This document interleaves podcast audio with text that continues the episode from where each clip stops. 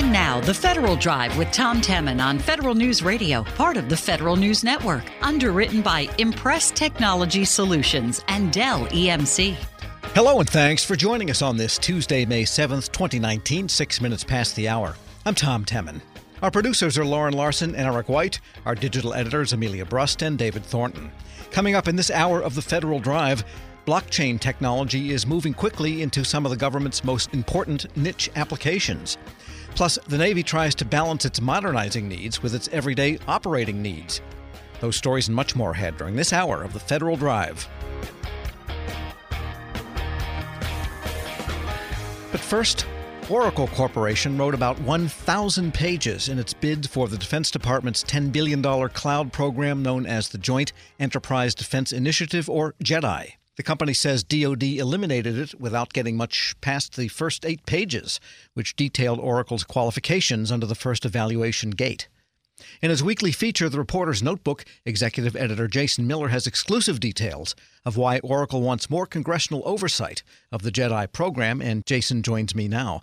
This is the one that simply will not die. You know, Tom, you're absolutely right, and I think that the drama and the intrigue is going to continue throughout the entire summer, and there's and, it's all building up really to the mid-July timeframe. And, and what the issue here is, Oracle got down selected out, or if you will, they were told from DoD that you did not make it past the first down select. So we know that from previous reporting that my colleague Jared Serbu and I have done that it was uh, Amazon Web Services and Microsoft are the two finalists for this JEDI contract. Oracle and IBM, the two other competitors, were told they didn't make it past the first round. And I think what Oracle is doing, they wrote eight letters to, to members of Congress, uh, Senate and House Armed Services Committee, ranking member and chairman, plus the, the House and Senate Appropriations Committee, the Subcommittee for Defense, both ranking member and chairman, saying, hey, this is a big problem. You need to start paying closer attention to this as we get closer to that July date of the, the expected award. And what about the idea of these gates and why DoD is putting so much emphasis on this approach? Because it sounds like if Oracle's right, then they didn't get past the first eight pages. What does that really mean? And I think that's the issue that Oracle is really raising to congressmen and women is this idea that listen, we're being looked at over eight pages, and and then the gates, and we've heard this time and again from Oracle, from IBM, from Microsoft, from Google, that these gates aren't necessarily fair. They're very arbitrary. So let me give you an example. So the gate that Oracle is highlighting that really kind of, they say kick them out. And this is how we know this because they put it in the letter to the members of Congress. Basically, it's called the, the DoD wanted the unclassified usage for DoD will not represent a majority of the unclassified usage across the entire cloud platform. So Oracle said DoD randomly picked January and February 2018 as the months that they're measuring that usage. And they said this came up set this was set 7 months before the JEDI request for proposal even came out and now it's 18 months since they set up those gates. So Oracle said they they failed because they were 0.79%, so not even 1% short of that mandate, meaning the percentage of, of, of cloud usage for unclassified versus for DoD. And they said if if DoD would have pushed those dates out, the deadline out 30 days, Oracle would have passed probably other age, uh, other of the vendors too. They're saying the arbitrary gates is a problem. They understand why the gates are important, but just to pick two random dates and not taking the fact that the cloud is growing by leaps and bounds every month, every year, they, they say is, is is missing the point.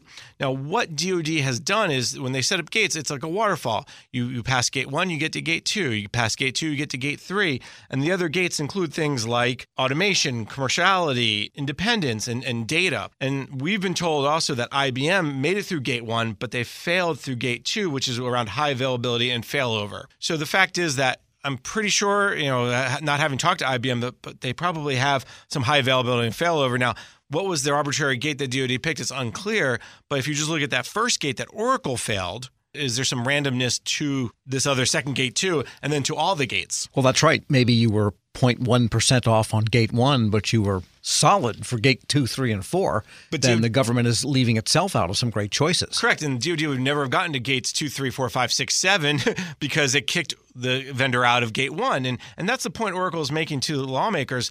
Listen, is DoD, you know, biting their nose to spite their face in, in many ways because they're missing out on potential really solid competitors. Now, would Oracle have won? Who knows? But to write a thousand pages, to put a bid together and not get even consideration of the of to, for DoD to read all thousand pages in, in their view is is wrong, and that's why they're highlighting this to lawmakers. We're speaking with Federal News Network's executive editor Jason Miller. What does Oracle want Congress to do now at this point? There's a couple dates because, as I mentioned earlier, that are coming up. One, DoD expects to make the award sometime in mid-July. They said July 19th on or about, so you know those dates float. The other thing is Oracle also has a case before the Court of Federal Claims, a part of their bid protest, and that also potentially will be decided before this award date. So they realize that Congress can't put something in law. They can't put necessarily any any kind of provision in a spending bill or an authorization bill because those things will not pass before these dates happen. So I think they're looking for hearings or they're looking for letters or they're looking for if you will, Congress to ask DOD to come brief them, something to say to, to DOD, hey, this doesn't make sense. You're going against all the best practices. And again, whether you pick Oracle or not is not the point. Is is this that makes sense for the DoD, the service members, the warfighters, and and the citizens in terms of how much money you're going to spend? And having seen these documents that went from Oracle to Capitol Hill, do you have any sense of what the reaction might be from members? It's a little early, but I can tell you this, Tom, that the lawmakers, there's at least some lawmakers that are very interested in this. At the recent uh, House Appropriations Subcommittee on Defense hearing, where uh, acting DoD Secretary Patrick Shanahan testified, Congressman Steve Womack from Arkansas asked Shanahan about Jedi, and we have the entire transcript of their short conversation. And, and I'll, I'll, just kind of highlight one piece of this time because I, I, think it's it's very interesting. One of the things that Womack said to acting Secretary uh, Shanahan was asking about Jedi and says he's very concerned about Jedi, but he also said, Have you paid attention to the intelligence community and what they're doing with their new C2E cloud? And how are you using those lessons into your cloud? And Shanahan, unfortunately, did not offer any new interesting comments. He understands this is just a small piece of, of our biggest cloud. You know, he basically downplayed the, these concerns that these vendors are having. All right, so I guess we don't have the final story at this point yet, but sounds like Oracle's not letting this one go. I think it's going to be going on for quite a while. And there's another procurement in trouble GSA's 2GIT contract. Now, this is the replacement for the Air Force NETCENTS in some ways. It's not a direct recompetition, but basically NETCENTS and, and the Air Force decided not to recompete that and move everything to GSA. GSA was going to launch this one, this new one. And I spoke with Rick Vogel, who's the head of federal sales for Coast to Coast Computers out in, in California. And, and Rick said, listen, I'm seeing the same playbook GSA played with office supplies, which basically was move everything off of Schedule 75 to a, a limited – strategic sourcing vehicle called Office Supplies 2. And then where all of a sudden you went from three to four to 500 vendors down to 13 small vendors and two large vendors. And, and, that just, he said, decimated the market. They're doing the same thing they're doing with 2GIT. He worries that they're going to do the same decimation of the Schedule uh, 70, especially for small product vendors. And he has filed a bid protest with the Government Accountability Office and saying that GSA has violated the Small Business Jobs Act of 2010 in several areas. And uh, I just want to highlight two of those areas, Tom. There was no impact analysis he says that GSA should have done on the impact of 2GIT on small business. And he also says 2GIT violates the bundling statute because it's not a direct follow on to the Air Force NETCENTS. And then he also says the evaluation factors are unduly restrictive because GSA is, is requiring all firms to be certified ISO 9001 standard, which he says could cost them fifteen to twenty thousand dollars or more, and it, there's no other procurement ever that has required this ISO 9001 standard. Rick Vogel's been very clear about this. He goes, "This is the hill I'm dying on," was his words. Federal News Network's Jason Miller, thanks so much. Thank you, Tom. Be sure to check out his notebook now online at federalnewsnetwork.com.